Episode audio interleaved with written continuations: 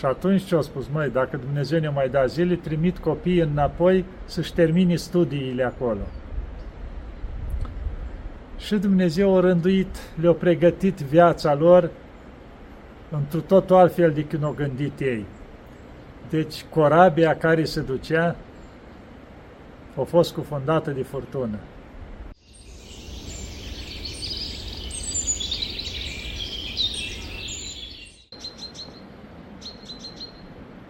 Iată, dragii mei, că ne vedem iarăși. O zi frumoasă, toate sunt frumoase, dar parcă fiecare zi mai frumoasă ca cealaltă. Azi e o zi însorită, chiar s-o topi zăpada acum, a fost frig, zăpadă.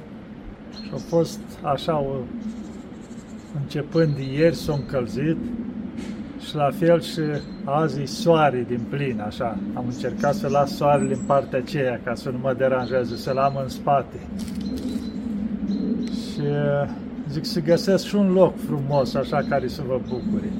Vedeți, aici se vede crucea de la bisericuța noastră, aici de la chilie, iar în spate e vârful atonului. Cred că îl vedeți, alb cu zăpadă, frumos, așa, cerul albastru senin. Dacă auziți și păsărielile cântă, se bucură și ele, ciripesc, se bucură de fiecare clipă. Da, asta uităm noi să ne bucurăm de tot ce ne-a dat Dumnezeu, de fiecare clipă. Pentru că fiecare clipă care trece nu se mai întoarce. Și noi tot alergăm, alergăm să reușim să apucăm mai multe, dar fără să ne dăm seama, trece timpul, trece. Și când trage în linii, vedem, am alergat în zadar, sau am alergat cu folos? Am adunat ceva în traista sufletului? Ne-am bucurat de tot ce ne-a oferit Dumnezeu și i-am mulțumit pentru tot ce ne-a dat? Chiar în recent un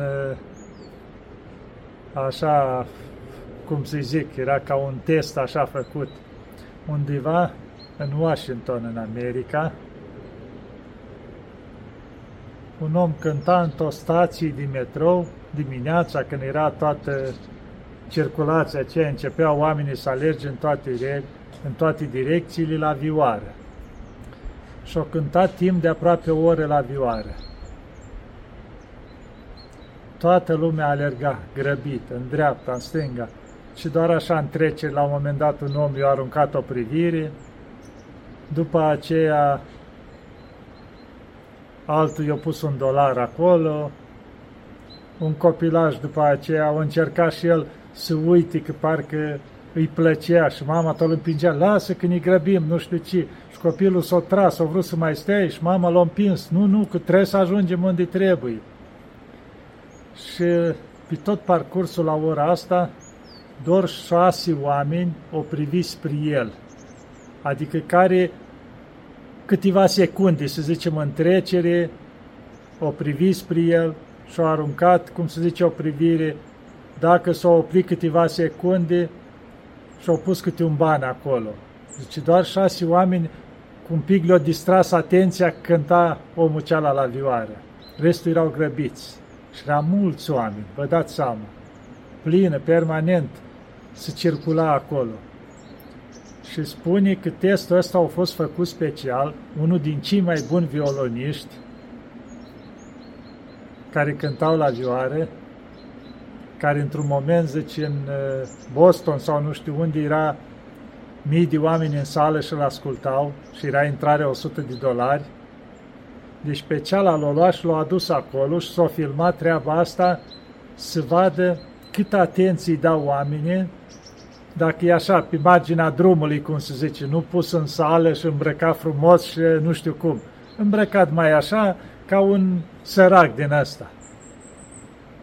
Deci era un fel de geniu. Nimeni nu avea timp. Și asta ce înseamnă, ce dovedește? Că oamenii nu mai au timp de nimic. Și nu privezi decât dacă le-ai făcut o reclamă la o personalitate, ceva, aleargă toți acolo să vedem ce e nou. Și atât. Dau banul, s-au uitat, trăiesc momentul și iar aleargă.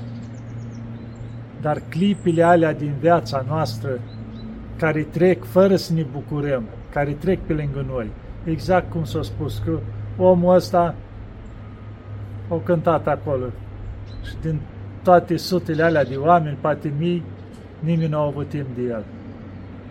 Asta mi-amintesc și eu uneori când mă duc la Tesalonic, mai fac treburile, mă duc pe Aristotel și acolo se merge pe jos zona aceea și mai vezi oameni. Unul cântă la o vioară, unul la o chitară, ceva. Mă opresc, mă uit la ei, li mai fac câte o poză, li pun câte un ban și așa se bucură ei când vede că li pun un ban, li fac o poză, adică eu băgat cineva în seamă. Da, să ne facem timp și de așa ceva. Că toate astea din jurul nostru pentru noi le-a făcut Dumnezeu. Pe noi oamenii ne-au făcut să comunicăm între noi, să ne pese unul de altul, să, fi cu, să fim un pic mai atenți unul cu altul.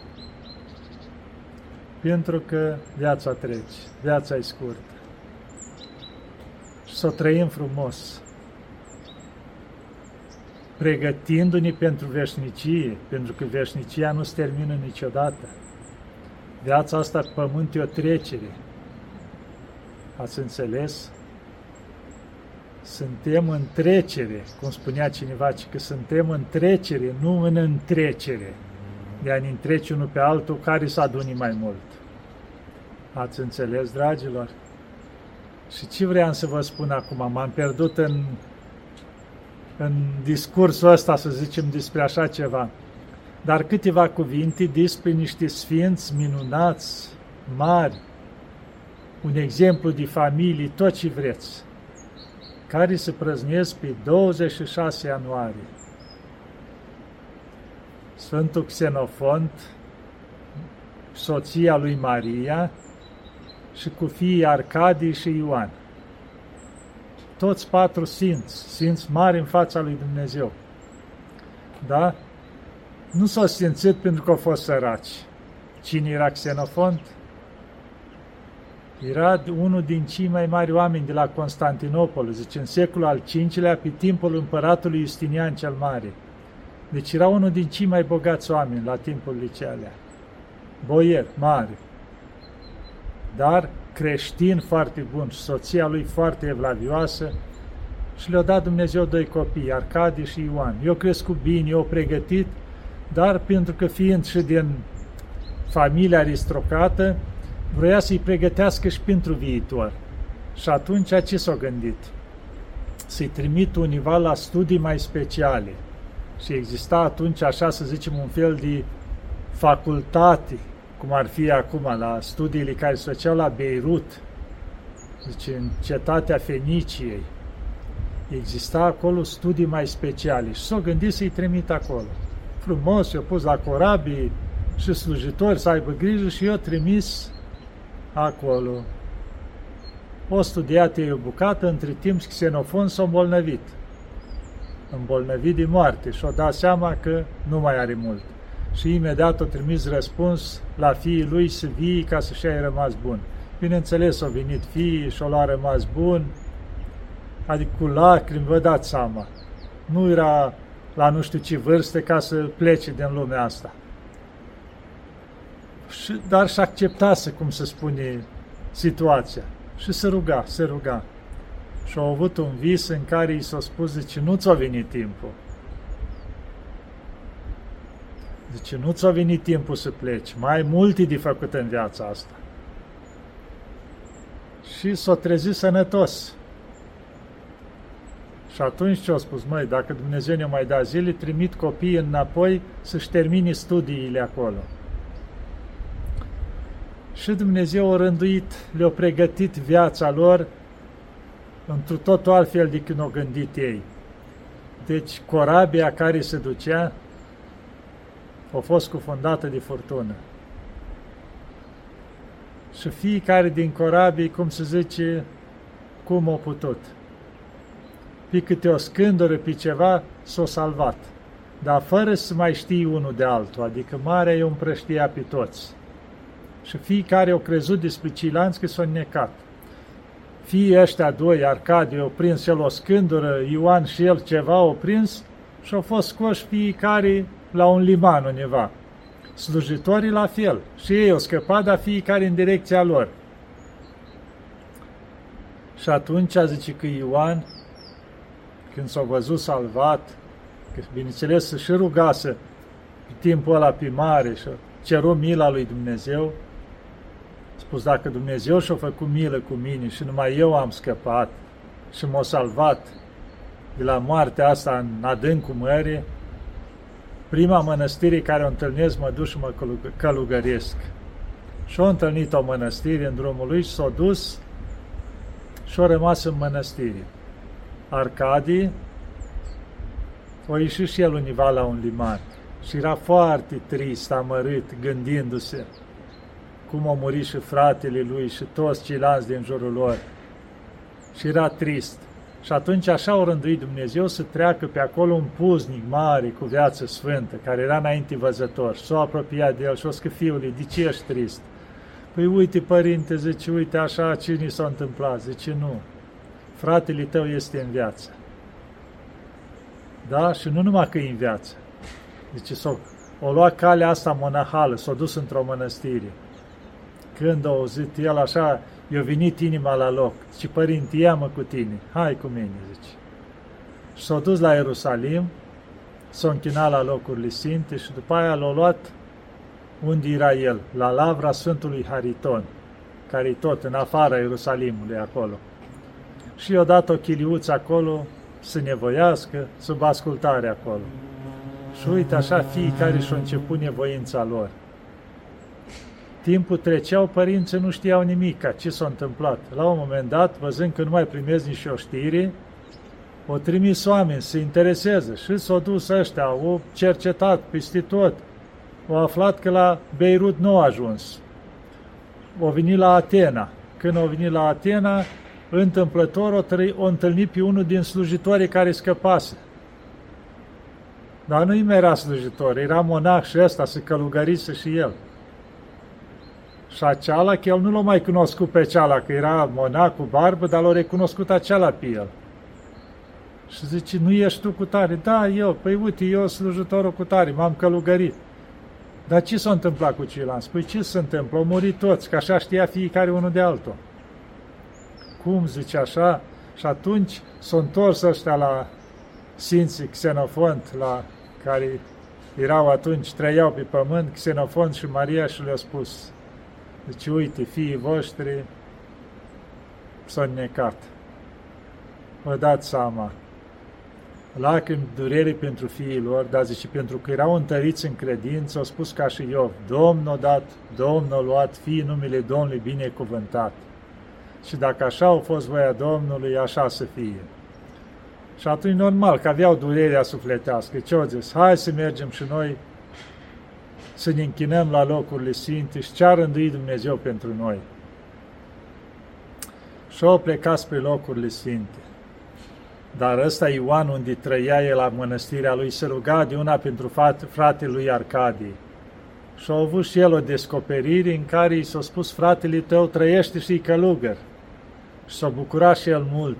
Acum știau fiecare unul de altul că trăiesc, că erau în locuri diferite, unul într-o direcție, unul în alta, nu știau unde, dar erau vii, trăiau și erau în viața monahală. Ei, rugând-se mult și Sfântul Xenofon și Sfânta Maria, au avut și ei un vis în care li s-a spus să nu se întristeze că fiii lor trăiesc.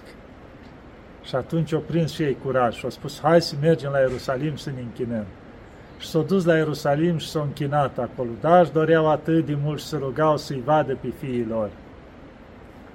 Puznicul ăsta înainte văzător care l avea pe Arcadie, din înștiințarea lui Dumnezeu, a știut că ei au venit la Ierusalim și au coborât și el din pustia lui și i-a întâlnit și a stat de vorbă cu ei și le-a spus să știți că fiii voștri trăiesc. și dacă o fi voia Domnului, o să întâlniți. Uite, le-au spus o zi cu tare să pregătiți o masă, o masă de bucurie. Și atunci el s-a dus și l-a luat pe Arcadie și între timp rânduise Dumnezeu ca și Ioan din mănăstirea Unira să vii să închine la Ierusalim. Și a venit și el să închine și atunci l-a întâlnit puznicul și pe el și i-a spus, i-a pus față în față, cum se zice pe frați, dar acum trecuse ceva ani de la nevoință, erau schimbați, nu se mai recunoșteau nici ei unul pe altul.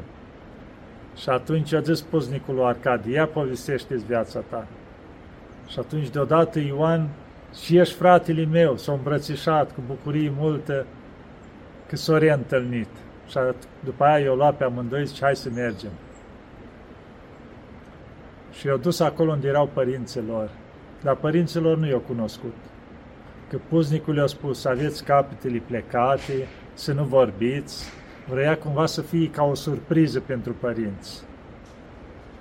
Și ei ce semne li făcea bătrânii, serveau, făceau, deci erau adică ascultători întru toate. Și la un moment dat Xenofon se uita și ce călugări evlavioși și buni și ce mi-aș dori ca și fiii mei să fie la fel ca ei. Și atunci puznicul zicea, amin, așa să fie. Și zice la unul din fii, ia povestește viața și începe el să povestească viața și atunci și-o recunoscut, cum se zice, părinții copiii. Eu îmbrățișat, bucurii mari, vă dați seama. Întâlnirea asta să întâlnească toți și am un copii, amândoi călugări, cu chip cuvios deja, trecuse câțiva ani. Și atâta bucurie o luat, încât s-o hotărât Xenofon cu soția lui Maria, să dea totul la săraci să călugărească și ei s-a întors la Constantinopol, o dat totul milostenii, slujile le-au lăsat liberi tot, pe soția lui a dus într-o mănăstire de maici, iar el a intrat și el în mănăstire, s-a întors la Ierusalim și s-au pus pe nevoință. Și spune că după nevoință și rânduială le-a pus puznicul ăsta ce trebuia, s-a retras în trei peșteri aproape de Sfântul Sava. În trei peșteri diferite, ducând viață sfântă acolo, numai în rugăciuni, nevoință. Univa se spune că Ioan, asta deci nu sigur, dar că ar fi Sfântul Ioan Scăraru, care a ajuns la nevoință mare după aceea, care univa acolo în zona Sinaiului este peștera lui unde a scris și scara, au avut mănăstirea lui. Exact nu se știe asta, se spune undeva. Dar ei la, acolo s-au nevoit în cele trei peșteri, cele trei peșteri de la Sfântul Sava. Și și-au ajuns toți trei făcători de minuni și făceau minuni. Deci vedeți ce familie sfântă. Și așa zice, s-a săvârșit fiecare la timpul lui și au cunoscut sfârșitul dinainte fiecare, la fel și Maria, soția lui Xenofon, zice, și ea ajunsese în mănăstirea ei, luase puterea asupra duhurilor necurate, făcea minuni, vindecări. Deci toată familia a ajuns în rândul Sfinților. Vedeți că se poate. Se poate nu i-a împiedicat nici bogăția, nici toate cele din jur. Pentru că în față, mai presus de toate, l-au avut pe Dumnezeu. Și nu și-au pierdut direcția lor, nu s-au împiedicat de lucrurile materiale. Și au ajuns la sfințenie și a zăzut în momentul greu, nu o cârtit împotriva lui Dumnezeu, când au aflat că le-ar fi murit copiii, au spus, Domnul a dat, Domnul a luat, fie numele Domnului binecuvântat. Să luăm în învățătură de aici, din viața lor, și să vedem cum lucrăm noi când dăm din necazuri. Spunem și noi la fel sau ne certăm cu Dumnezeu și ne plângem mereu că ne-o nedreptățit Dumnezeu, că de ce avem necazuri, de ce avem greutăți, de ce altora li merge mai bine decât nouă. Nu, dragilor, nu trebuie să ne certăm niciodată cu Dumnezeu, că la Dumnezeu nu există greșeli. La Dumnezeu toate sunt într-o rânduială, spuse frumos acolo pentru folosul și mântuirea noastră. Ați înțeles, dragilor? Am vrut să vă spun câteva cuvinte, viața lor e mult mai lungă și frumoasă, dar am încercat să o încadrez în câteva cuvinte așa, ca să vedeți cât de frumos lucrează Dumnezeu când ne lăsăm în mâna Lui. Da, și cum v-am spus, nu uitați să vă bucurați de orice clipă, dar frumos, frumos și în fiecare zi să puneți ceva acolo pentru veșnicie că veșnicia nu are sfârșit. Și cum ne-am pregătit-o, așa o găsim. Ați înțeles? Deci, prin bucuria asta de a ne bucura noi de fiecare clipă, să ne bucurăm mulțumindu-Lui Dumnezeu și având permanent brațele întinse pentru a ajuta, a mângâia, a îmbrățișa, a sprijini pe cel în nevoi, a ridica mâini la Dumnezeu la rugăciune, pentru cei din jurul nostru. Adică toate să fie prin prisma asta a binelui, a dragostei. Că numai așa o să și ne bucurăm aici pe pământ și ne ducem la bucurie dincolo. Deci totul depinde de noi, dragilor. Ați înțeles? Și uite, chiar care mai deviez tot în luna asta a fost și Eminescu, ziua de naștere a lui Eminescu, pe 15 ianuarie. Ce geniu și Eminescu, ce om! Nu au avut viață ușoară, au murit de tânăr. Dar multe misiuni au făcut el pentru România. Vedem poeziile lui, plus misiunea care au făcut-o el – se ducea în Ardeal, trecea munții, cu un rucsac așa plin cu tot felul, cu scrieri, că el era și directorul la ziarul Timpul, la timpul ceala, era deci cu scrieri diferite să întărească pe românii care erau sub ocupație în Ardeal, zice, pusese puterea de atunci preț pe capul lui, că cine dădea nu știu câți bani ca să-l prindă că își dădea seama de impactul care le avea asupra oamenilor, încerca să-i curajeze pe români să nu-și piardă limba, să nu-și uite istoria, așa cum fac unii acum încearcă să ne bage alte istorii pe gât. A fost un luptător și bineînțeles ca orice luptător nu a avut sfârșit ușor, că trebuia, deci când este un geniu, și ceilalți din jur nu pot să ajungă la măsura lui, ce fac? Încearcă să-i murdărească numele, să arunci cu noroi, ca să poată cumva să nu ajungă la oameni lucrurile care le-au făcut el curate, să pară murdare. Ați înțeles? Așa și fi el. A fost închis la nebuni, pentru că trebuia să-l murdărească și la urmă, după cum se spune, i-a dat și cu o cărămidă în cap de sus, zicând că unii din nebuni, adică o moarte din asta ca să scape de el și vedem că nu o scăpa nicăieri. În țara noastră peste tot statui cu chipul lui, toată lumea își amintește de el, chiar dacă acum încearcă prin istorie, prin cărțile de la școală, să tot da deoparte că deranjează. Oamenii care și-au iubit țara deranjează. Pentru că se încearcă ștergerea istoriei. Dar să nu uitați un lucru, dacă îl avem pe Dumnezeu cu noi, nimeni nu poate să ne șteargă nici istoria, nici neamul, nimic. Că îl avem pe Dumnezeu acel tot puternic. Să ne fie clar cât timp o să fie bisericile pline, lumea o să, oamenii o să aibă credință, o să facă fapte bune, o să îi pese de cel din, din jur, o să aibă mâna întinsă spre milostenii, o să aibă legătura cu Dumnezeu prin spovedanii, împărtășanii, nimeni nu poate să dărâme un neam care are lucrurile astea. Deci să știți că asta e salvarea noastră. Legătura cu Dumnezeu și dragostea față de cei din jur. Și să nu ne uităm istoria. că parcă Iorga spunea, cu un neam care își uită istoria, riscă să o repete, adică greșelile istoriei. Așa că să avem grijă. Da, dragilor, hai să ne ajute Bunul Dumnezeu, Maica Domnului, Sfinții Xenofont, Maria, Arcadi și Ioan și toți Sfinții. Doamne ajută!